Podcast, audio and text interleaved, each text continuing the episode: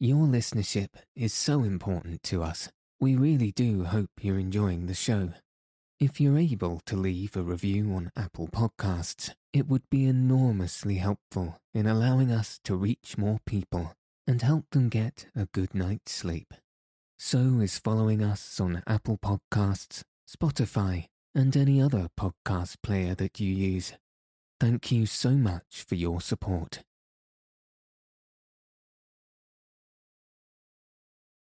Good evening. Welcome to Send Me to Sleep, the world's sleepiest podcast. I'm your host, Andrew. Tonight is a very special Halloween episode of Send Me to Sleep. I'll be reading The Fall of the House of Usher by Edgar Allan Poe. The contents of this story may disturb some listeners, so if you're not prepared for a spooky episode, we'll be resuming our usual stories this Wednesday. So let your eyes fall heavy and your breath soften as we settle in for a peaceful night's sleep.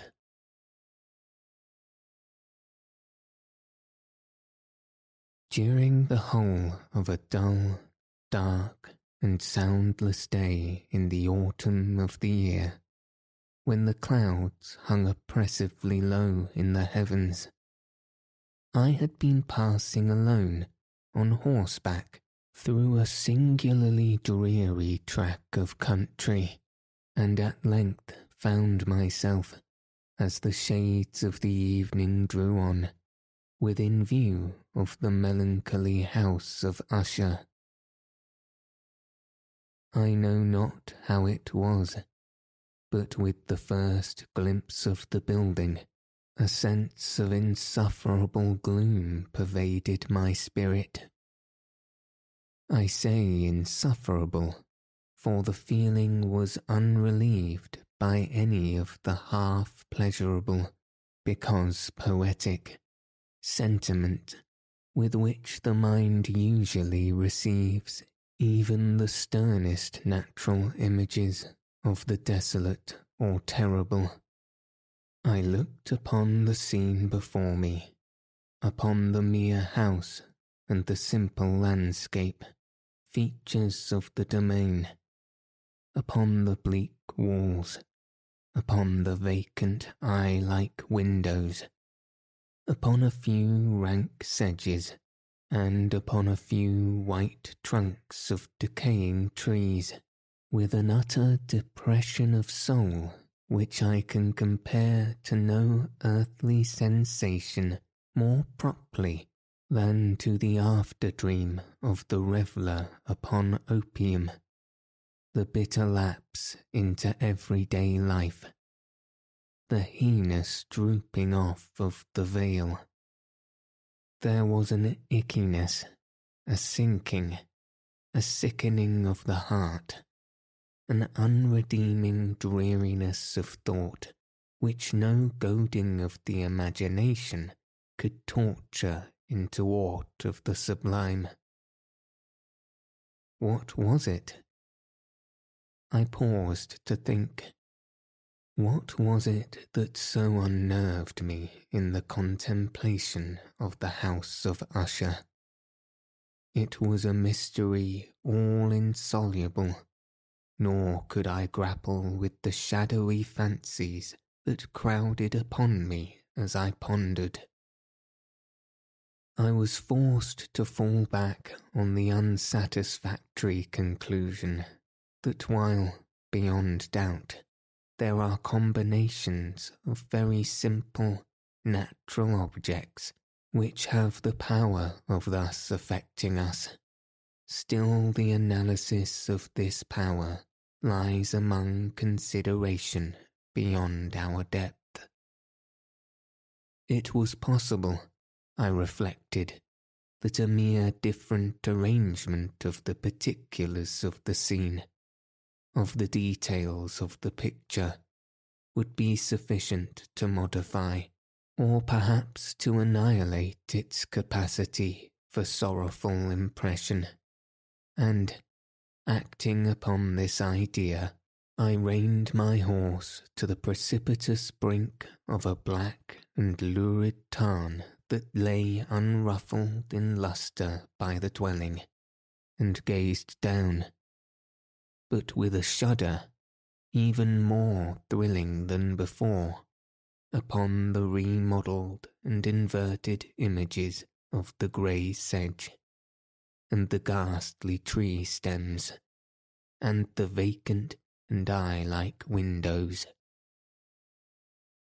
Nevertheless, in this mansion of gloom, I now proposed myself a sojourn of some weeks. Its proprietor, Roderick Usher, had been one of my boon companions in boyhood, but many years had elapsed since our last meeting. A letter, however, had lately reached me in a distant part of the country, a letter from him which, in his wildly importunate nature, had admitted of no other than a personal reply. The MS gave evidence of nervous agitation. The writer spoke of acute bodily illness, of a mental disorder which oppressed him, and of an earnest desire to see me at his best, and indeed his only personal friend with a view of attempting, by the cheerfulness of my society, some alleviation of his malady. It was the manner in which all this, and much more, was said. It was the apparent heart that went with his request, which allowed me no room for hesitation, and I accordingly obeyed forthwith what I still consider a very singular summons. Although, as boys, we had been even intimate associates, yet I really knew little of my friend. His reserve had been always excessive and habitual. I was aware, however, that his very ancient family had been noted, time out of mind, for a peculiar sensibility of temperament, displaying itself through long ages in many works of exalted art, and manifested of late in repeated deeds of munificent yet unobtrusive charity, as well as in a passionate devotion to the intricacies perhaps even more than to the orthodox and easily recognizable beauties of musical science. I had learned, too, the very remarkable fact that the stem of the Usher race, all time honoured as it was, had put forth at no period any enduring branch in other words, that the entire family lay in the direct line of descent, and had always, with very trifling and very temporary variation, so lain. It was this deficiency, I considered, while running over in thought the perfect keeping of the character of the premises with the accredited character of the people. And while speculating upon the possible influence which the one, in the long lapse of centuries, might have exercised upon the other, it was this deficiency, perhaps, of collateral issue, and the consequent undeviating transmission from sire to son of the patrimony with the name, which had at length so identified the two as to merge the original title of the estate in the quaint and equivocal appellation of the House of Usher. An appellation which seemed to include, in the minds of the peasantry who used it, both the family and the family mansion. I have said that the sole effect of my somewhat childish experiment, that of looking down within the tarn, had been to deepen the first singular impression.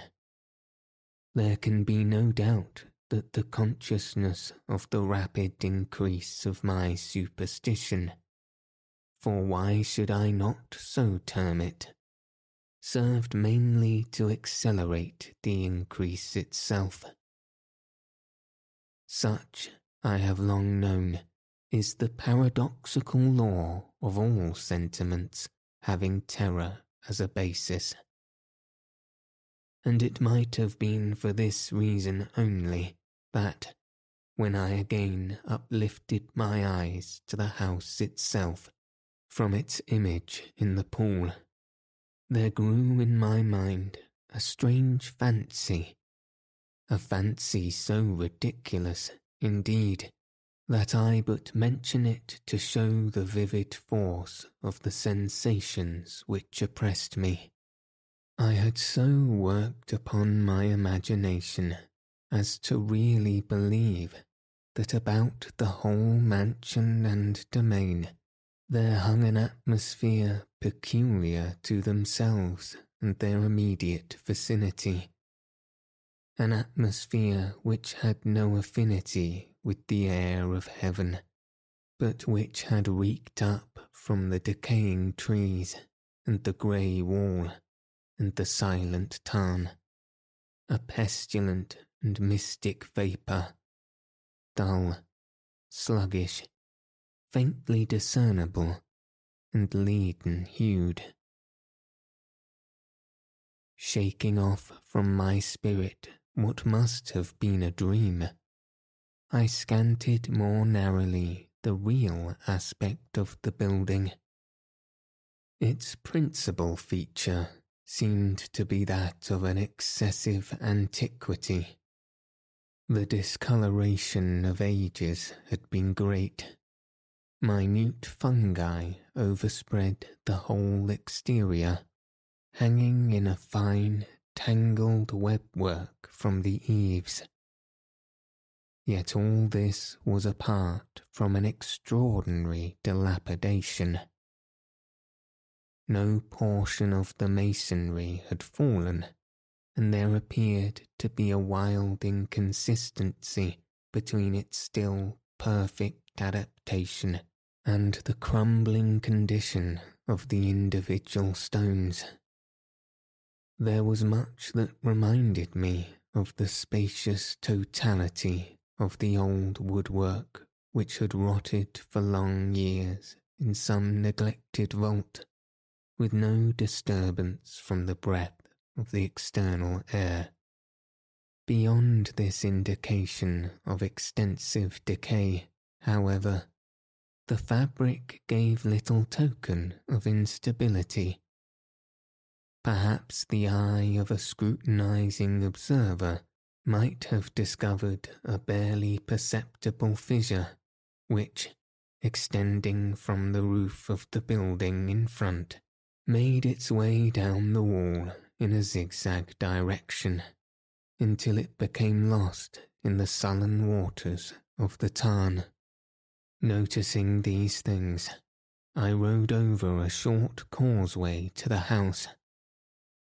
A servant in waiting took my horse and I entered the Gothic archway of the hall.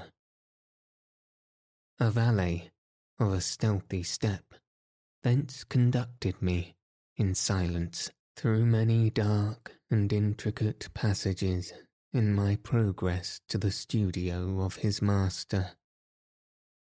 Much that I encountered on the way contributed, I know not how, to heighten the vague sentiments of which I have already spoken.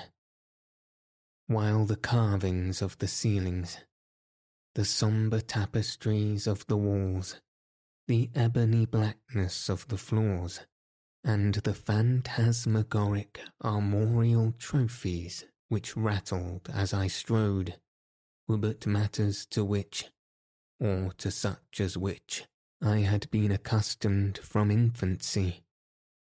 While I hesitated not to acknowledge how familiar was all this, I still wondered to find how unfamiliar were the fancies which ordinary images were stirring up.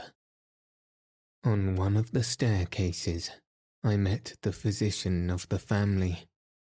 His countenance, I thought, wore a mingled expression of low cunning and perplexity. He accosted me with his trepidation and passed on. The valet now threw open a door and ushered me into the presence of his master. The room in which I found myself was very large and lofty. The windows were long, narrow, and pointed, and at so vast a distance from the black oaken floor as to be altogether inaccessible from within feeble gleams of encrimsoned light made their way through trellised panes, and served to render sufficiently distinct the more prominent objects around. The eye, however, struggled in vain to reach the remoter angles of the chamber or the recesses of the vaulted and fretted ceiling. Dark draperies hung upon the walls. The general furniture was profuse, comfortless, antique, and tattered. Many books and musical instruments lay scattered about, but failed to give any vitality to the scene.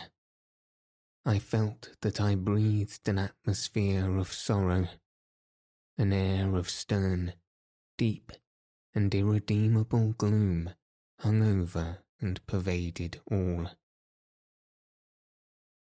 Upon my entrance, Usher rose from a sofa on which he had been lying at full length, and greeted me with a vivacious warmth which had much in it, I at first thought, of an overdone cordiality, of the constrained effort of the new man of the world. A glance, however, at his countenance convinced me of his perfect sincerity.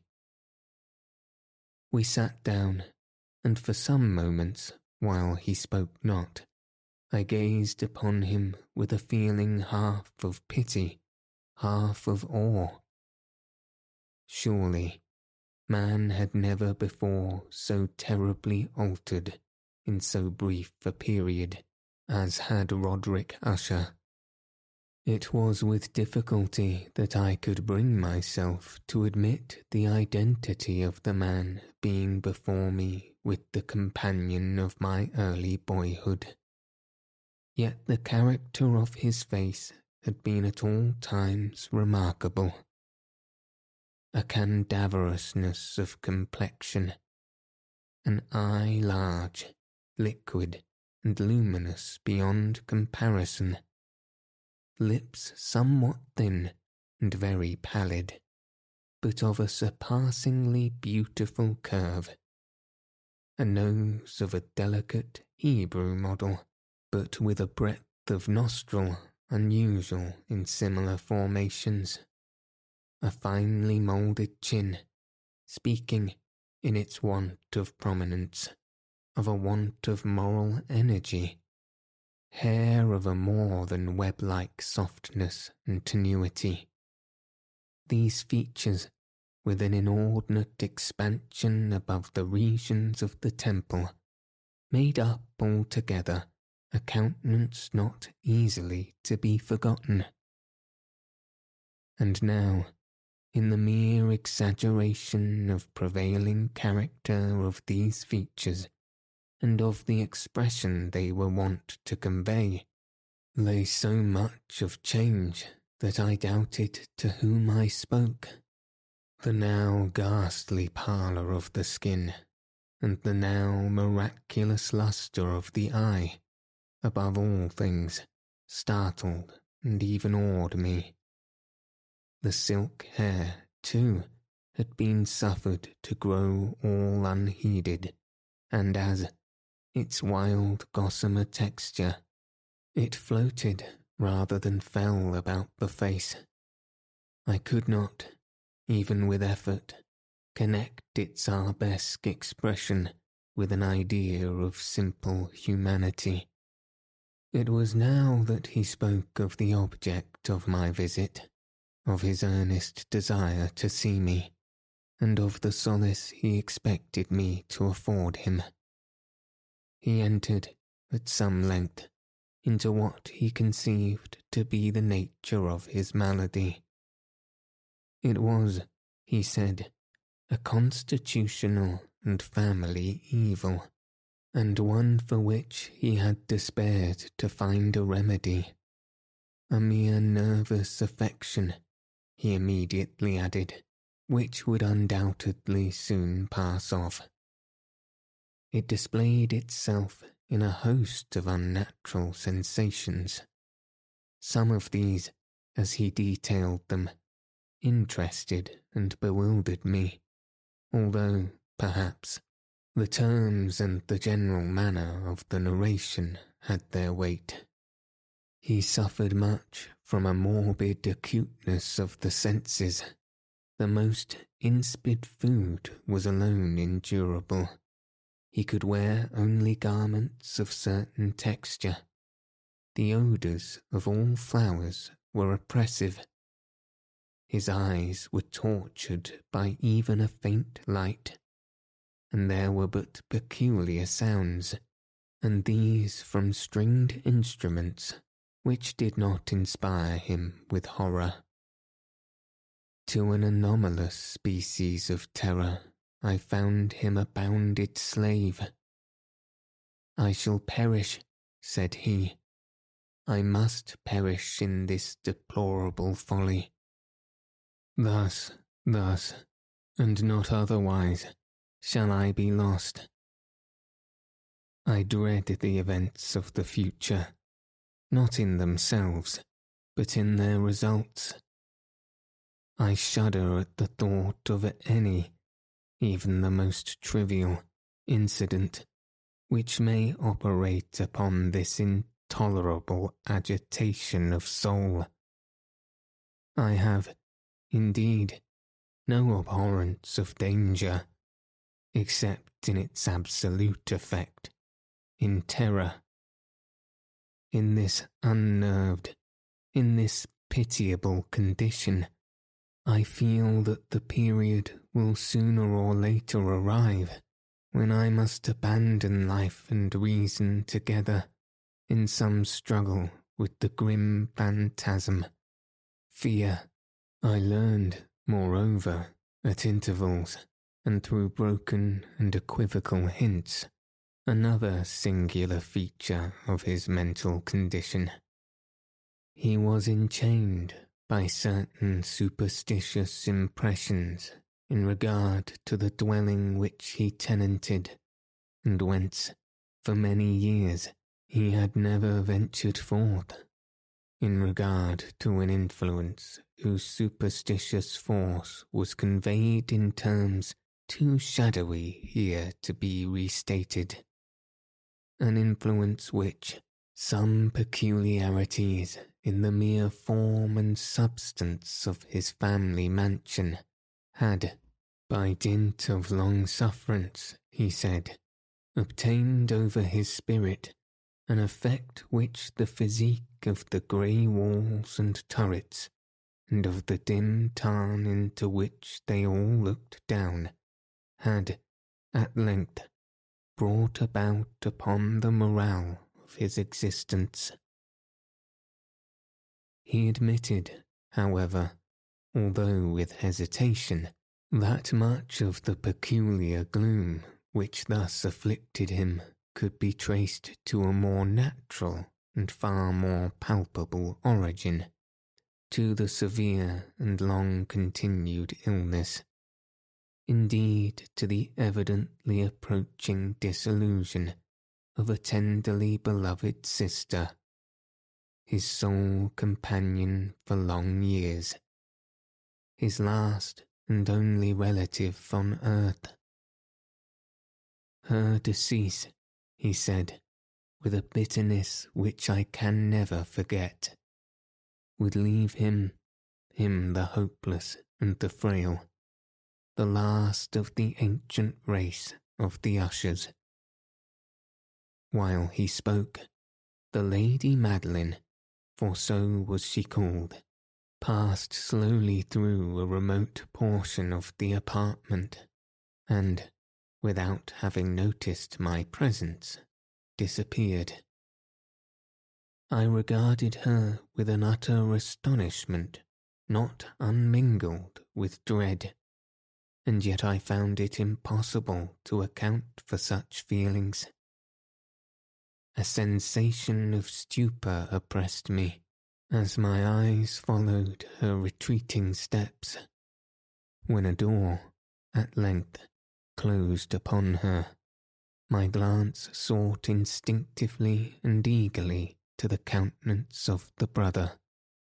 But he had buried his face in his hands, and I could only perceive that a far more than ordinary wanness had overspread and emaciated the fingers through which trickled many passionate tears. The disease of the Lady Madeline had long baffled the skills of her physicians. A settled apathy, a gradual wasting away of the person, and frequent although transient affections of a partially cataleptic character were the unusual diagnosis. Hitherto, she had steadily borne up against the pressure of her malady, and had not betaken herself finally to bed. But on the closing in of the evening of my arrival at the house, she succumbed, as her brother told me at night with inexpressible agitation to the prostrating power of the destroyer, and I learned that the glimpse I had obtained of her person would thus probably be the last I should obtain.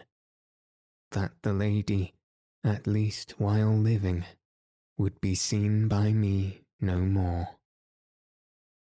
For several days ensuing, her name was unmentioned by either Usher or myself and during this period I was busied in earnest endeavours to alleviate the melancholy of my friend.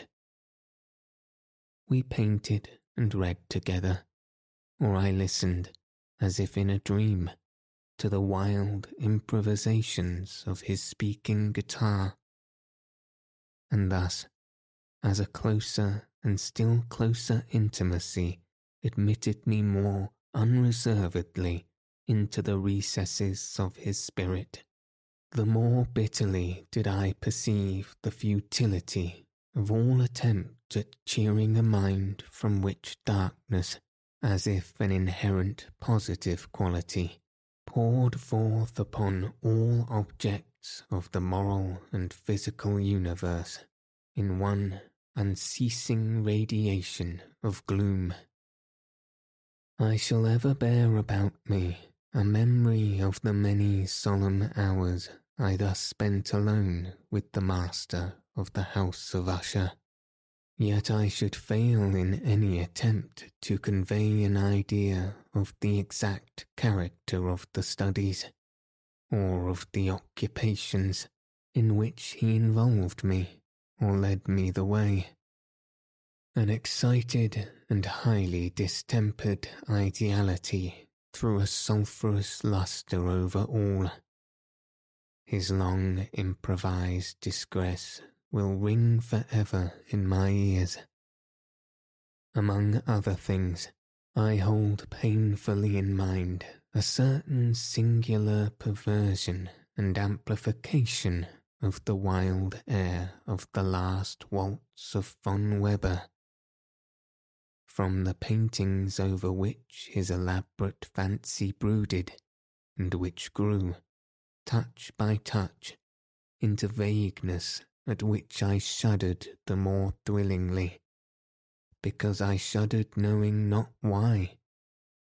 From these paintings, vivid as their images now are before me, I would in vain endeavour to induce more than a small portion which should lie within the compass of merely written words.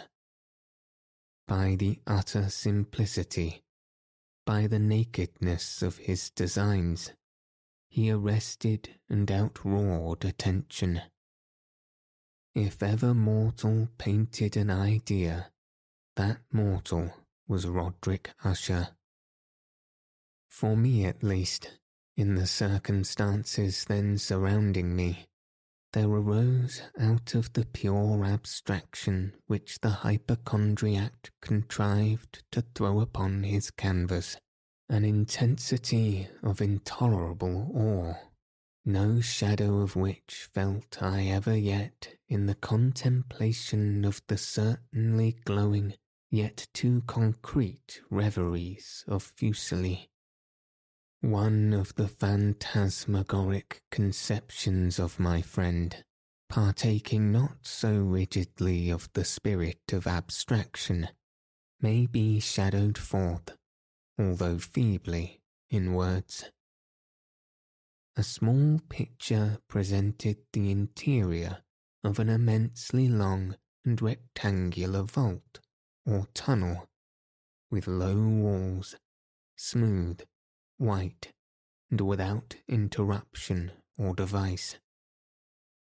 Certain accessory points of the design served well to convey the idea that this excavation lay at an exceeding depth below the surface of the earth. No outlet was observed in any portion of its vast extent, and no torch or other artificial source of light was discernible. Yet a flood of intense rays rolled throughout and bathed the whole in a ghastly and inappropriate splendour. I have just spoken of that morbid condition of the auditory nerve which rendered all music intolerable to the sufferer with the exception of certain effects of stringed instruments. It was, perhaps, the narrow limits to which he thus confined himself upon the guitar, which gave birth, in great measure, to the fantastic characters of that performance. But the fervid facility of his impromptus could not be so accounted for they must have been, and were, in the notes, as well as in the words of his wild fantasias, for he not unfrequently accompanied himself with rhythmed verbal improvisations, the result of that intense mental collectedness and concentration to which I have previously alluded as observable only in particular moments of the highest artificial excitement. One of these rhapsodies I have easily remembered. I well remember that suggestions arising from the ballad led us into a train of thought wherein there became manifest an opinion of Usher's which I mention not so much on account of its novelty, for other men have thought thus, as on account of the pertinacity with which he maintained it. This opinion, in its general form, was that of the sentience of all vegetable things. But, in his disordered fancy, the idea had assumed a more daring character, and trespassed, under certain conditions, upon the kingdom of inorganization. I lack words to express the full extent or the earnest abandon of his percussion. The belief, however, was connected, as I have previously hinted, with the grey stones of the home of his forefathers. The conditions of the sentience had been here, he imagined, fulfilled in the method of collocation of these stones, in the order of their arrangement, as well as in that of the many fungi which overspread them, and of the decaying trees which stood around, above all, in the long, undisturbed endurance of this arrangement, and in its reduplication in the still waters of the Tarn. Its evidence, the evidence of the sentience, was to be seen, he said, and I here started as he spoke, in the gradual yet certain condensation of an atmosphere of their own about the waters and the walls. The result was discoverable, he added, in that silent yet importunate and terrible influence for which centuries had moulded the destinies of his family, and which made him what I now saw him, what he was. Such opinions need no comment, and I will make none. Our books, the books which, for years, had formed no small portion of the mental existence of the invalid, were, as might be supposed, in strict keeping with his character.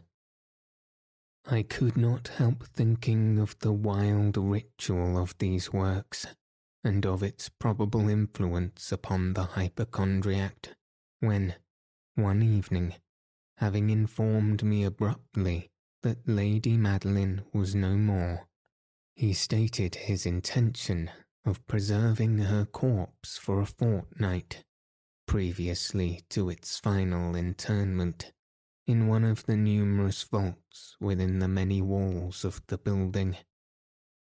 The worldly reason, however, assigned for this singular proceeding was one which I did not feel at liberty to dispute. The brother had been led to his resolution, so he told me, by consideration of the unusual character of the malady of the deceased, of certain obtrusive and eager inquiries on the part of her medical men, and of the remote and exposed situation of the burial ground of the family. I will not deny that when I called to mind the sinister countenance of the person whom I met upon the staircase on the day of my arrival at the house, I had no desire to oppose what I regarded as at best but a harmless and by no means an unnatural precaution. At the request of the usher, I personally aided him in the arrangements for the temporary entombment. The body having been encoffined, we two alone bore it to its rest. The vault in which we placed it, and which had been so long unopened that our torches, half smothered in its oppressive atmosphere, gave us little opportunity for investigation, was small, damp, and entirely without means of admission for light, lying at great depth immediately beneath that portion of the building in which was my own sleeping apartment. It had been used, apparently, in remote feudal times, for the worst purposes of donjon keep, and in later days as a place of deposit for powder or some other highly combustible substance, as a portion of its floor and the whole interior of a long archway through which we reached it were carefully sheathed with copper. The door, of massive iron, had been also similarly protected. Its immense weight caused an unusually sharp grating sound as it moved upon its hinges. Having deposited our mournful burden upon trestles within this region of horror, we partially turned aside the yet unscrewed lid of the coffin and looked upon the face of the tenant. A striking similitude between the brother and sister now first arrested my attention, and Usher, divining, perhaps, my thoughts, murmured out some few words which I learned that the deceased and himself had been twins, and that sympathies of a scarcely intelligible nature had always existed between them. Our glances, however, rested not long upon the dead, for we could not regard her unawed. The disease which had thus entombed the lady in the maturity of youth had left, as usual in all maladies of a strictly cataleptic character, the mockery of a faint blush upon the bosom of her face, and that suspiciously lingering smile upon the lips which is so terrible in death. We replaced and screwed down the lid, and, having secured the door of iron, made our way, with toil, into the scarcely less gloomy apartments of the upper portion of the house. And now, some days of bitter grief having elapsed, an observable change came over the features of the mental disorder of my friend. His ordinary manner had vanished. His ordinary occupations were neglected or forgotten. He roamed from chamber to chamber with hurried, unequal, and objectless step. The pallor of his countenance had assumed, if possible, a more ghastly hue, but the luminousness of his eye had utterly gone out the once occasionally huskiness of his tone was heard no more, and a tremulous quaver, as if of extreme terror, habitually characterized his utterance. There were times, indeed, when I thought his unceasingly agitated mind was labouring with some oppressive secret to divulge which he struggled for the necessary courage. At times, I was obliged to resolve all into the mere inexplicable vagrancies of madness, for I beheld him gazing upon vacancy for long hours in an attitude of the profoundest attention, as if listening to some imaginary sound it was no wonder that his condition terrified, that it infected me. I felt creeping upon me, by slow yet certain degrees, the wild influences of his fantastic yet impressive superstitions. No sooner had these thoughts passed my mind than, as if a shield of brass had indeed at the moment, fallen heavily upon the floor of silver. I became aware of a distinct, hollow, metallic and clangorous, yet apparently muffled reverberation. Completely unnerved, I leaped to my feet, but the measured rocking movement of Usher was undisturbed. I rushed to the chair in which he sat his eyes were bent fixedly before him, and throughout his whole countenance there reigned a stony rigidity, But as I placed my hand upon his shoulder, there came a strong shudder over his whole person. A sickly smile quivered about his lips, and I saw that he spoke in a low, hurried, and gibbering murmur, as if unconscious of my presence. Bending closely over him, I at length drank in the hideous import of his words. Not hear it. Yes, I hear it, and have heard it. Long, long, long, many minutes, many hours, many days have I heard it, yet I dared not.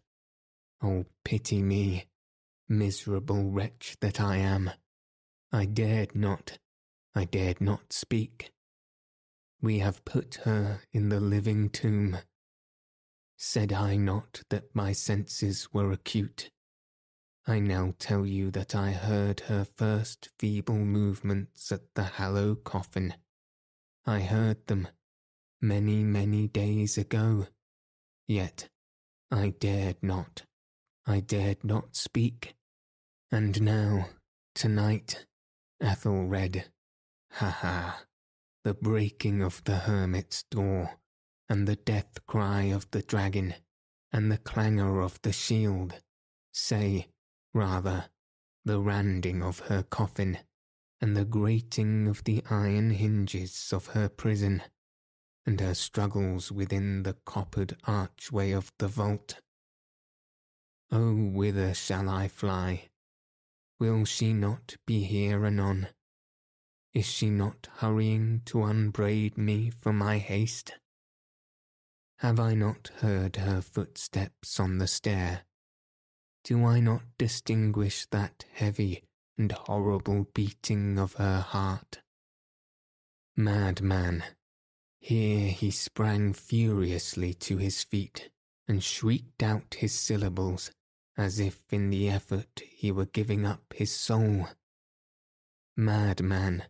I tell you that she now stands without the door, as if in the superhuman energy of his utterance there had been found the potency of a spell, the huge antique panels of which the speaker pointed threw slowly back, upon the instant, their ponderous and ebony jaws. It was the work of the rushing gust but then without those doors there did stand the lofty and enshrouded figure of the Lady Madeline of Usher. There was blood upon her white robes, and the evidence of some bitter struggle upon every portion of her emaciated frame. For a moment she remained trembling and reeling to and fro upon the threshold then, with a low, moaning cry, fell heavily and inward upon the person of her brother, and in her violent and now final death agonies, bore him to the floor a corpse, and a victim to the terror he had anticipated. From that chamber, and from that mansion, I fled aghast, the storm was still abroad in all its wrath as I found myself crossing the old causeway. Suddenly, there shot along the path a wild light, and I turned to see whence a gleam so unusual could have issued. For the vast house and its shadow were alone behind me. The radiance was that of the full, setting, and blood red moon, which now shone vividly through that once barely discernible fissure of which I had before spoken as extending from the roof of the building in a zigzag direction to the base. While I gazed, this fissure rapidly widened. There came a fierce breath of the whirlwind. The entire orb of the satellite burst at once upon my sight, My brain reeled as I saw the mighty walls rushing asunder.